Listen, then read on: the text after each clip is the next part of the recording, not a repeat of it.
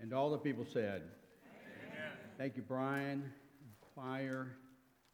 Uh, what a blessing to worship with you this morning.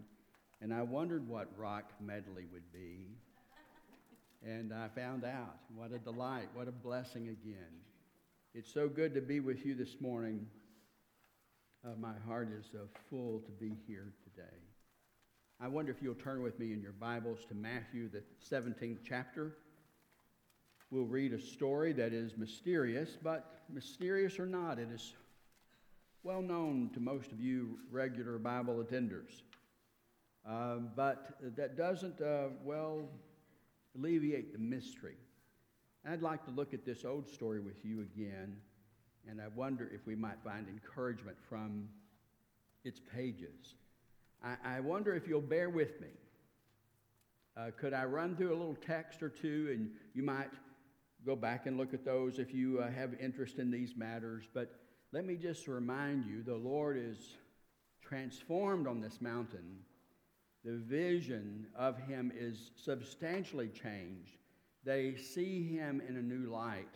That's what we're going to be reading about. And there he's with Elijah and Moses. Hmm, those two. Those are the two that are conversing with him and then sort of disappear, leaving Jesus all by himself. But those two, why those two? Some say the law and the prophets. I think it's obvious enough. But uh, there's so many connections, we wonder what's primary in Matthew's mind. It's both these two who have this very special kind of privilege in the whole history of the Bible uh, to sort of, um, well, uh, end their lives profoundly with God's presence. Now, it actually says Moses died in, in Exodus, but uh, at the same time, it, it's a strange scene because God is there to bury him. God does the funeral, so to speak. Elijah, you know, is taken. Both of them have uh, experiences uh, there on Mount Sinai. Elijah, after he's has the victory at Mount Carmel, he finds himself sadly, though, alone and worried and frightened and hunted and hunted by the officials. And so he escapes. He doesn't just get out of town, he goes all the way to Mount Horeb or Mount Sinai, where Moses received the law previously. And he encounters God there and he sees God's glory. So there he is on the mount and he sees God's glory. I think that's something to do with him being there. Moses, we find, also has experience at that high mountain and also is able to witness the glory of God. In fact, when you begin to catalog Moses' stories, the echoes with our stories are sort of, well, profound. It's Moses who had witnessed the glory of God on the mountain. It's Moses who's had these special encounters with God's presence. In Exodus 24, it's Moses who goes up, and there are 70 other attendants, but there's three people go with him who signal this his brother Aaron and um, Nadab and uh, uh, Abihu. Uh, they are pictured a few verses later as eating and drinking and gazing on God. Later, Moses comes down. He has to come down from this remarkable mountain, and he finds there that his own people he's trying to serve have been rebellious and sinful. Jesus comes down from the mountain as well and finds his followers not able to do an exorcism, and he worries and corrects them about their lack of faith. Well, all these together, there's this also image in Deuteronomy with Moses where there's the instruction listen to him. Hebrew folk thought both Moses and Elijah would come and make an appearance at the initiation of God's kingdom. And that figures in our text as well as our, uh, our Lord here thinks they're unable to see and recognize Elijah when he has appeared. All of these connections being drawn into the glory of God, being given a vision of who God is. All of these sort of set the stage for our reading. And if you would follow along, six days later, also an, an echo from Exodus. Dave, uh, Jesus took with him Peter and James and his brother John and led them up to a high mountain by themselves. And he was transfigured before them. His face shone like the sun, and his clothes became dazzling white. Suddenly, there appeared to them Moses and Elijah talking with him. Then Peter said to Jesus, Lord, it is good for us to be here. If you wish, I'll make three dwellings here. Three tents is what I envision, like the Feast of Tents. One for you, one for Moses, one for Elijah. And while he was still speaking, suddenly a bright cloud overshadowed them. And from the cloud, a voice said, This is my son, the beloved, with whom I am well pleased. Listen to him. And when the disciples heard this, they fell on the ground and were overcome by fear. But Jesus came and touched them, saying, Get up and do not be afraid. And when they had looked up, they saw no one except Jesus himself alone. As they were coming down the mountain, Jesus ordered them to tell no one the, uh, of the vision until the Son of Man has been raised from the dead. And the disciples asked him, Why then did the scribes say to, that Elijah must come first? He replied, Elijah is indeed coming and will restore all things.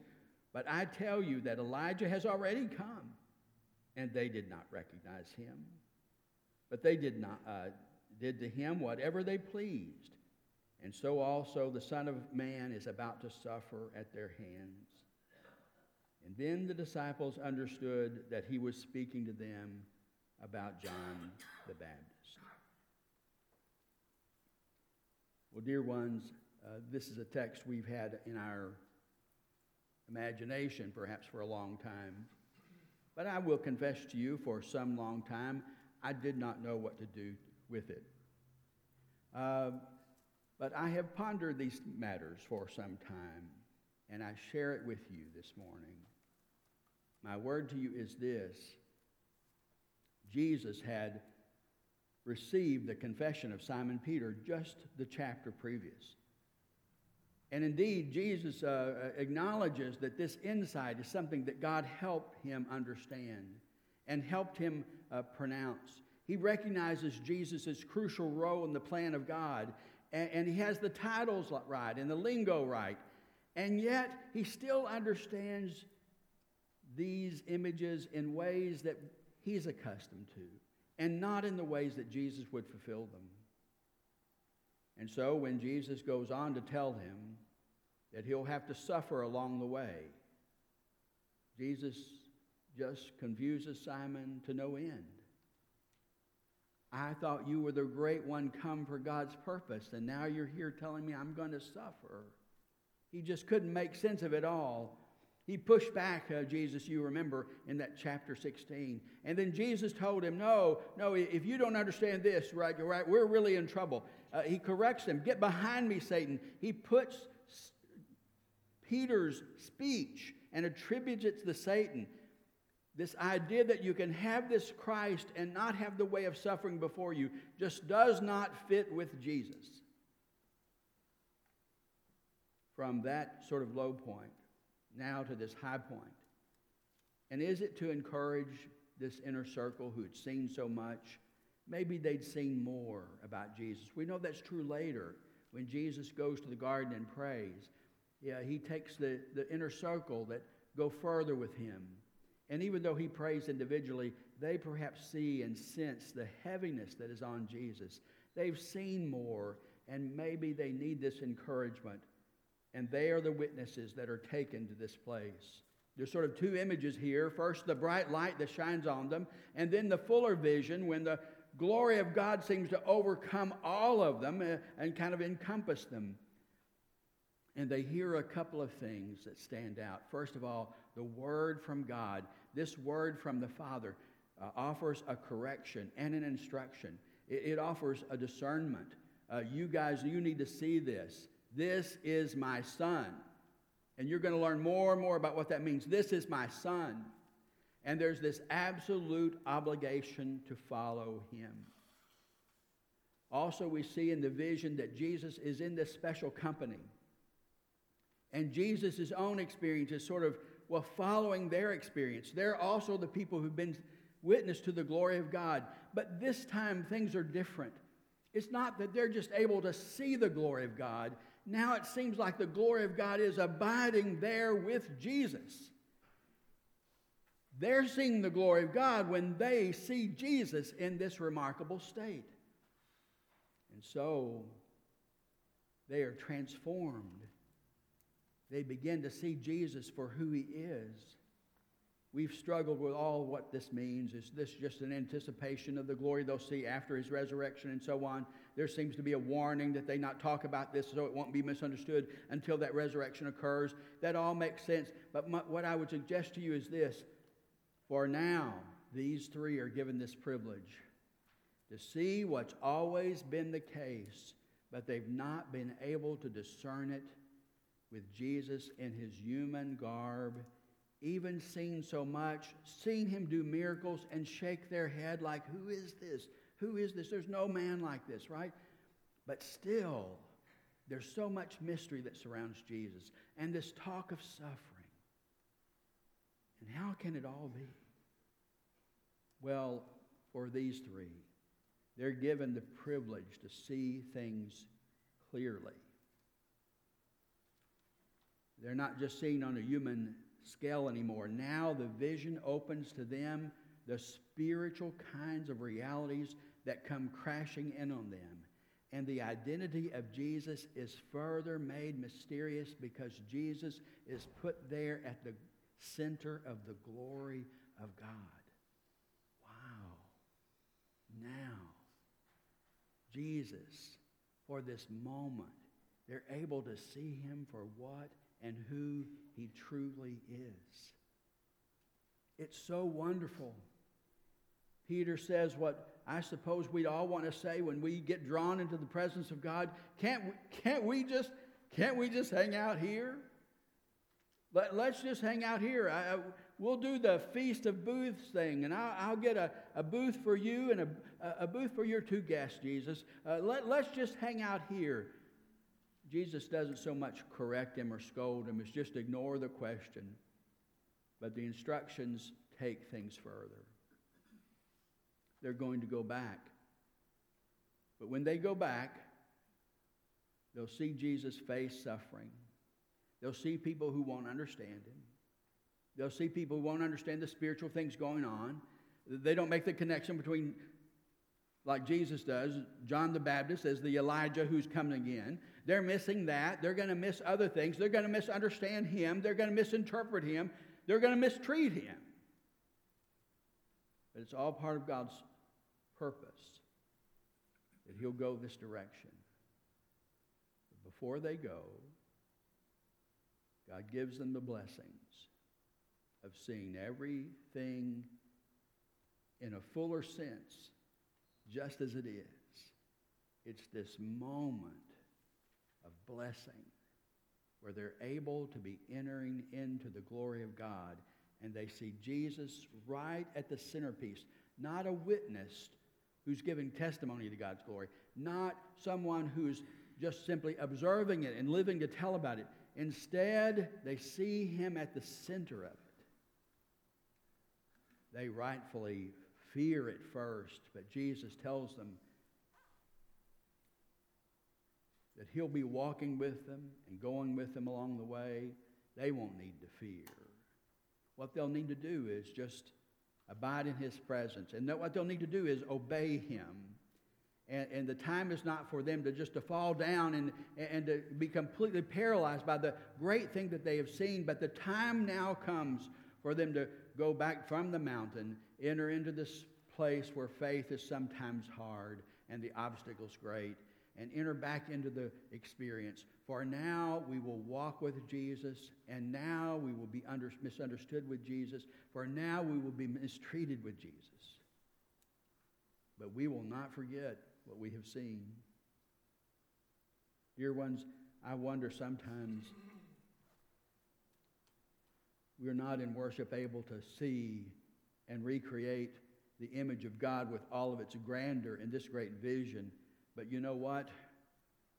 When I worship, it seems to me when I lift my voice in song, when I listen and when I read the scripture, there are moments where God blesses me and all the things that distract me and confuse me and worry me are sort of lost in the periphery, and what I'm able to do is just see Jesus for who he is. And just for a moment to begin to sense the grandeur of who he is and the greatness of who he is. And in these moments, these moments are kind of anchors for me. And when I leave the place of worship or I get up from the old blue chair where my uh, uh, quiet time is most often, uh, or ideally it is, I don't always get to make it there, but uh, when, when I, I leave these moments, when I sense that I've been in God's presence, these are like anchors that sustain me. And when I find my own life and the life of others in this broken and gone wrong and heavy world, I'm not surprised. This is the way the God of all this world has decided to go before me. He, in all of his glory, has come down and entered into the brokenness and served with us and walked with us and known our hardship. He's even put up with our lack of perception to who he is, our, pushing him away, our, our, our rejecting him, our, our violence toward him. Not even that has kept him from expressing the love of God. And you know, when I begin to see who Jesus is in his grandeur, then I have the anchor that helps me walk in the broken world, awaiting his full arrival and his complete victory. And in the meantime, though, I go and I walk in the broken world as a broken person among broken people but I walk with a vision of who Jesus really is, and I walk with the simple instructions.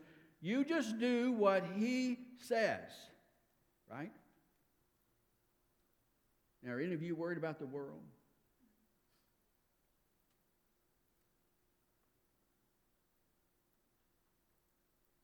I don't know where it's going.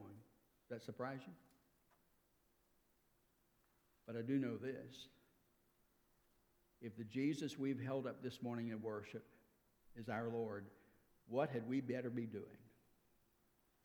We better be doing what he has said, right? I know this. I know who he is, and I know what he's called on me to do. And I know this I'm going to walk in my brokenness with an effort to be reformed and transformed by His. I'm going to walk in the brokenness of others, my neighbors, my people around me, the people on journey with me. And I'm going to love them like Christ told me to love them. I'm going to be honest with them. I'm going to call them. I'm going to challenge them. But I'm going to be there for them. This is the image uh, that keeps us going. It's the vision of who Christ is that now inspires me with a confidence that I can walk in this world and speak for him. And the beautiful thing is, is this church is testimony to for all these years, is when we do that, God brings beautiful fruit around us. There are people who are just, it seems, hungry and waiting to hear this word of hope about Jesus. And when they hear it from us and they see it lived out in us, they grasp it Wayne, I can't make this about you. uh, that, that, that, wouldn't be right. But uh, at the same time, I just, I can't uh, this morning help but say something like this. I, I alluded to it before. If we did an inventory of how many people Wayne has touched in 19 years who got on track or found their place of service match their gifts with the service. I think you would find people who are in our employ and people who are in our lineup, from teaching Sunday school to doing this to that and so on. There's just a life that goes out by someone who lives among you and who seeks to live by Christ of uh, purpose and, and love. And that bears light. And wherever it binds, bears light, people are able to make progress in faith, find their place of service, serve and love, and so on. And so this morning, I just want to call you to do this. I want to call you to a, a sense of renewed uh, kind of focus about our worship. I want you to come here with the purpose of finding who Jesus is. I want you to come here with this quest. I want to see Jesus more nearly. I want you to come with a confidence that when we are gathered here, Jesus is in our midst. And when we touch him, and when we observe the Lord's Supper, and when we see him, these are these remarkable elements, and they help us somehow to get this picture right about just how great and grand he is. And when we see it, it's a marker for us. It's one more experience, one more vision, one more taste of the presence of God.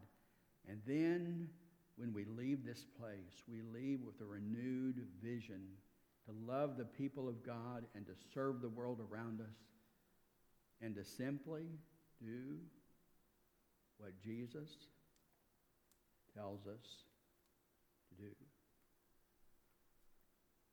This morning, there may be someone here who's never begun that journey. And I may be speaking to you about a text that seems so strange and so on, but I bear my testimony to it, the truthfulness of this scripture as it's been lived out in my experience. And I just want to tell you if you were able to see who Jesus is, you would able you would be able to see him as the great God of all this world, manifesting his love for you in such a concrete and remarkable way. You'd do right if you just had the sense enough spiritually to fall down before him. But he does not want your abject fear. He wants to journey with you. He wants you to walk with him and for his sake and know him and learn his ways just by simply doing this, like the voice told you. Do what this one says. And if you'll trust him, surrender your life to him, you can begin this journey of faith, and he'll be with you to forgive you of your sins. He'll be with you to find your way along the way, to guide you in the path before you. He'll be there. Your destiny will be renewed, and you can find in this journey once you begin to see him for who he is. Let's journey after this Jesus. Lord Jesus, we pray, would you permit us by your grace and goodness to see who you are? Would you guide us by your instruction? Not to remain in abject fear or the grandeur and the goodness that's before us in our failure but may we see the grace of your words to bear witness to you with who we are and what we, and what we do. Lord, would you give us the wisdom just to hear the voice and be obedient this morning? Let us be committed and faithful to do what you have told us to do. We pray it in Jesus' name. Amen. Would you stand for our time of decision this morning? I'll be here to receive you.